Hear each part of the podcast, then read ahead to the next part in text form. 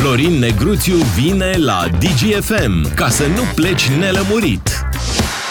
Nu este o farsă, este, este chiar Florin Negruțiu cu, cu vocea lui din fiecare zi de miercuri. Bună dimineața, Florin! Bună dimineața! Neața. Neața. Uh, Florin, iată, avem un an de guvern PSD-PNL-ul de mereu, un guvern care ne-a arătat că se poate guverna și fără scandal, și cu înțelegere, și cu compromis. Cel mai bun Serios? An. Cel Da. mai bun Un an a trecut? Un doar an, un an? un an, Mie doar mi un se an. pare că sunt de când lumea. Asta pentru că lucrurile merg foarte bine, poate Merg de aia. bine. Da, și Aveau- când e bine, de-aia. parcă da, te obișnui, Aveau, cu, cu uh, binele te obișnuiești ușor. La PSD parcă era un imn, de ăsta gândim la fel, simțim la fel. Da, Parcă, da, da, parcă. da. Eh, uite că s-a adeverit. În această ozmoză între politicieni și popor. Păi, ce să zic eu despre coaliția? Cum a fost anul ăsta? Uite, dacă vrei, înainte îl ascultăm pe domnul Ciolacu, a făcut ieri niște Da, să-l declarații. ascultăm pe domnul Ciolacu. Și după te ascultăm și pe tine. Nu s-a întâmplat nimic esențial în România fără ca Partidul Social Democrat să fie la guvernare sau să aibă președintele țării. Nici intrarea în Uniunea Europeană, nici intrarea în NATO. Astăzi am scăpat și de MCV, tot cu Partidul Social Democrat, cu legile trecute prin Parlamentul României, unde majoritatea o asigură Partidul Social Democrat. Sunt ferm convins că vom adera și la spațiul Schengen, tot cu Partidul Social Democrat, deciziile noastre și implicarea noastră, cum am făcut acum, în actul de guvernare, a dus la o schimbare majoră a destinului și direcției acestei țări. Cred cu tărie că această coaliție trebuie să funcționeze până în anul 2024. Pentru că am văzut ce a însemnat USR-ul, oamenii noi, 90% din ceea ce ni s-a întâmplat, adevărul era unul, percepția era că suntem niște infractori cu toții, s-a datorat acestei invenții USR, s-a închis în România odată pentru totdeauna un capitol, așa zis, discutabil în jurul justiției. S-a închis un capitol negru pe care l-a plătit Partidul Social Democrat cu 90% nevinovat. A pus uh, punct uh, USR-ului uh, domnul Ciolacu cu Cruce. declarația asta. Da. Dacă aș fi Cruce, Germania cruce și, da. Sau Italia, aș lua PSD-ul și să fac ceva, autostrăzi, spitale, Clar. că uite ce bine a făcut aici. Descoperim așadar urme de PSD la toate aceste evenimente importante. La toate partidele urm, da. găsim uh, urme de PSD la toate partidele. Dar a legat toate victoriile noastre naționale de... și, și cu Argentina, Da, nu? da. și De cu Statele prezența Unite, PSD-ului. când am, când și am unirea din 1918 Păi să nu mai spunem PSD, să spunem simplu partidul. Partidul e în toate, în cele ce sunt și în cele ce mâine vor râde la soare. Dar nu Știi? e singurul partid de la guvern. Să spunem că mai sunt două partide, nu Da, PNL da, fără... și UDMR. Da, da, mai important. PSD aripa liberală și PSD aripa maghiară. nu? Păi, partea bună a acestei guvernări este că nu s-au mai uh, certat în ultimul uh, an așa cum uh, ne obișnuiau. Adică am avut uh, Stabilitate. liniște, stabilitate. Liniște la echipă. Asta este ce și-a dorit și Claus Iohannis să aibă liniște în ultimii trei ani de mandat, să nu-l bată nimeni la cap, să-și vadă liniștit de ale lui, să scrie liniștit CV-ul pentru următorul job. Inclusiv A venit, uh, revanierile au fost făcute uh, pe liniște. Liniște și pace. De fapt, Deși um, e un război la granițe. Ideea Pace- este următoarea. Uh, Eu cred că domnul Ciolacu are dreptate.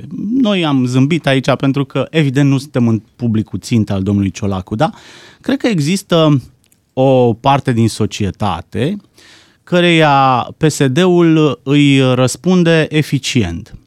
Eu văd de 30 și ceva de ani în România această, aceste două forțe care se concurează um, și care au și reprezentare electorală la un moment dat. Este o forță a schimbării, da? O parte din societatea românească vrea mai mult, vrea mai repede, vrea mai uh, accelerat. E, ei se opune o forță foarte puternică uh, care ar vrea ca lucrurile să rămână așa cum sunt. O forță a stagnării. Să se schimbe, dar uh, pe aici, pe acolo, da? Uh, nu în lucrurile esențiale să facem pași înainte, dar să facem și doi pași înapoi. Da? Uh, Cam asta este uh, aspirația unei, parte din, unei părți importante din societatea românească. Știi, în anii 90, Ion Iliescu a avut inspirația să ia prima pagină din adevărul și să spună avem nevoie de liniște. Oameni buni, avem nevoie de liniște. E, liniștea asta s-a așternut peste România vreme de un deceniu după Revoluție. Și este cauza înapoierii noastre față de toate țările din estul Europei. Am fost recent în Polonia. Polonia este cu 20-25 de ani înaintea noastră. Pentru că ei nu au avut deceniul ăsta pierdut al anilor 90. Și atunci, la răstimpuri, uh, vine această forță a schimbării care, evident, zdruncină și sistemul, zdruncină și societatea și ei se opune această forță care spune hai să ne așezăm puțin, parcă facem lucrurile prea repede, uh, să avem, uh, să ascultăm nevoile oamenilor, să nu piardă, să Românii să trebuie dăm, să știe, Românii da. trebuie să aibă, trebuie Da. să primească, da? Pentru că PSD-ul este partidul care dă, ăsta este brandul lui. Atunci când vin ăștia uh, reformiștii da? și spun trebuie să ne descurcăm prin forțele noastre, să avem curaj, să mergem mai departe, vine PSD-ul și spune există o parte a societății care are nevoie de sprijin, care are- are nevoie să-i se dea și atunci PSD-ul câștigă Dar în poate astfel fi, de momente. Poate fi domnul Ciolacu și temperat, adică pe drumul ăsta al nostru către Uniunea Nu, Europeană. el este către... temperat. El este, spre deosebire de ce a avut Partidul Social Democrat, m, domnul Ciolacu este blândul Ben, adică să nu uh, punem în cârca lui Marcel Ciolacu ce nu e. Nu, din declarația lui eu înțeleg că am ajuns unde am ajuns, am făcut pașii ăștia și uite, ni se ridică și MCV-ul, doar pentru că am avut privilegiul de a avea din când în când și momente cu PSD. Uh, De fapt, Nu-i vorba de asta. reformiștii Nu au este- ajutat să parcurgem drumul nu ăsta este sau vorba PSD-ul? de asta. Este, este ca la o mașină, ca la Dacia, lui taică meu, trebuie să tragi șocul ca să o pornești. știi? La un moment dat trebuie să dai un uh, uh, boost uh, uh, pentru că altfel uh, doar din uh, inerție mașina asta nu merge. Coaliția asta, așa cum este ea, are, ți-am spus, lucruri bune. Lucru bun este că nu a mai fost scandal politic, n-a mai fost război politic, au uh, reușit cumva să se înțeleagă și să ajungă până aici. Deci n-am avut o criză politică în ultimul an. Uh, problema este că sentimentul meu este că se ratează atât de multe șanse în fiecare zi, atât de multe oportunități, pentru că oamenii ăștia sunt așa cum sunt. Coaliția asta este, nu este nici cea mai proastă, dar evident nu este nici cea mai bună. Este după chipul și asemănarea liderilor ei, adică mediocră. Este o coaliție de nota 5, Dar și 6. livrează? Asta- Adică ia notă de trecere, cumva ea nu rămâne repetentă, merge cu clasa, merge cu grupul, Păi dar ia- România ia și să este luăm așa pe cum hârtie. este această guvernare. Nu este nici cea mai bună din Europa, nici cea mai proastă din Europa. Nici măcar din Europa de Est. Păi stai adică așa, vezi stai că așa, alții Florin. reușesc să atragă investiții, să-și facă autostrăzi, să-și uh, informatizeze statul, să-și facă spitale, să absoarbă bani europeni. Păi și noi cu ce rămânem cu nu? Să Faptul Că inoveze. nu s-au certat, stai o secundă, deci tu îmi zici toate lucrurile astea, dar această coaliție care, mamă, ce bine că nu s-au certat, da, și au fost pe pace, au și livrat Mhm, Nu, n-au kilometri livrat. de Nu, autostradă, au- nu au livrat podul ăla cât de la puteau, Brăila. Nu au livrat cât puteau Păi, să livreze, și dar atunci? nici nu au dinamitat fondurile europene. Uite, de pildă Poloniei și Ungariei uh, li s-au uh, blocat PNRR-urile, da? Uh, României, României nu. Uh, România așa târâși grăpiși, cum îi știm, au reușit cumva să împingă niște proiecte. Au făcut niște licitații pentru autostrăzi. Sigur că lucrurile se fac foarte greu. Eu văd tot privații că fac spital, de exemplu, în România, sau Păi, ONG-urile. Asta spun, nu este o coaliție care să modernizeze România. Asta zic, sunt șansele, oportunitatea era atât de mare. Oportunitatea chiar și acum este atât de mare. Există un plan de țară. Există bani europeni pentru a pune în aplicare acest plan de țară. Marele salt înainte, în anii ăștia se face. Îți trebuie puțină știință, îți trebuie puțină pricepere să faci lucrurile astea. Ori oamenii ăștia nu sunt cei mai pricepuți, dar pe ăștia îi avem, că pe alții nu îi avem în momentul ăsta. Ăștia sunt politicienii noștri, după chipul și asemănarea societății din care provin. Ridicarea MCV-ului e un succes? Adică, uite, fac și gluma asta că așteptam de mult. Uh, Ni se ridică, dar cu anumite clause. Păi, succes. Ei se împăunează acum când ne-au scăpat de MCV. Acum, eu nu știu vreun ascultător care să trezea dimineața și avea povara asta pe umeri. Doamne, este și astăzi cu MCV. Păi, Poate mă duc sunt la... care, care nu dormeau din Nu că pot, se doamne, nu și în dormeau de dimineața grijă asta avem MCV.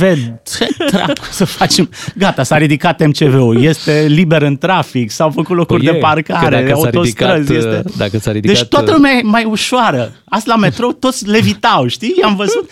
Erau fericiți oamenii, Da, auzi? pluteau. Băi, ni s-a ridicat MCV-ul, ni s-a luat o piatră de moară de pe suflet. Dar de seama dacă intrăm în Schengen, cum spuneai tu, cu această clasă politică mediocră care a, a reușit totuși să ne bage în Măi, în să Schengen. vedem, să vedem și lucrul ăsta. Asta ar fi chiar o minune uh, dumnezeiască.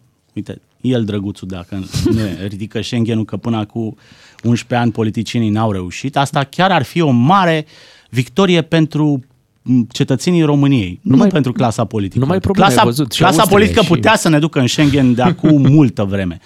Acum este un context favorabil pentru România și românii chiar merită să facă, uh, să ajungă aici.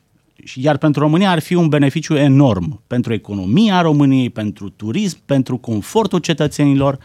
Uh, Este umilitor totuși în 2022 să um, um, fiți Da, ai văzut dat că jos mult din timp- mașină la graniță, Corect, cum da. eram noi dați până anii 90, uh, încolonați în Austria, era ceva absolut aberant. E, situația asta s-a perpetuat și pentru români, pentru românul de rând, pentru mine, pentru tine, pentru cei care ne ascultă, este foarte umilitor și este nedrept, pentru că noi ne comportăm ca niște europeni uh, cu nimic mai prejos de olandezi sau de germani. Corect, dar uite, până acum credeam că doar Olanda are ceva cu, cu treaba asta. Ulterior și prin Suedia și, Și prin Austria. Austria. Austria. Deci, Pentru că în fiecare dintre aceste țări sunt politicieni. Să știi, nu, uh, nu sunt sfinți. Fiecare are calcule politice. De pildă, Rute în Olanda, el are o problemă cu Schengenul românesc. De ce are premierul Rute problema asta? Pentru că în martie are alegeri. Și nu vrea să-și facă o problemă, este pe muche, de ce să-și facă o problemă care s- i-ar putea dăuna lui în alegeri? Și atunci joacă foarte cinic problema Schengenului. N-are nicio legătură cu legile justiției. Tu crezi că pe cetățeanul olandez îl interesează de ce legi ale justiției se iau în Parlamentul României? Nici vorbă de așa ceva. Îl interesează problema migrației, asta într-adevăr este o temă uh, uh, de dezbatere în Olanda, iar Și în Austria. Rute este un uh, politician foarte cinic și sensibil la tema asta și atunci el amână. De ce să-mi fac acum probleme care ar putea cumva să-mi dăuneze mie în alegeri? În Austria la fel, în Suedia probabil la fel. mulțumim Florin Negruțiu pentru analiza ta din această dimineață. În fiecare zi de miercuri ne întâlnim cu Florin Negruțiu la DGFM. Urmează știrile imediat. Florin Negruțiu la DGFM. Ca să înțelegi ce nu s-a spus până la capăt.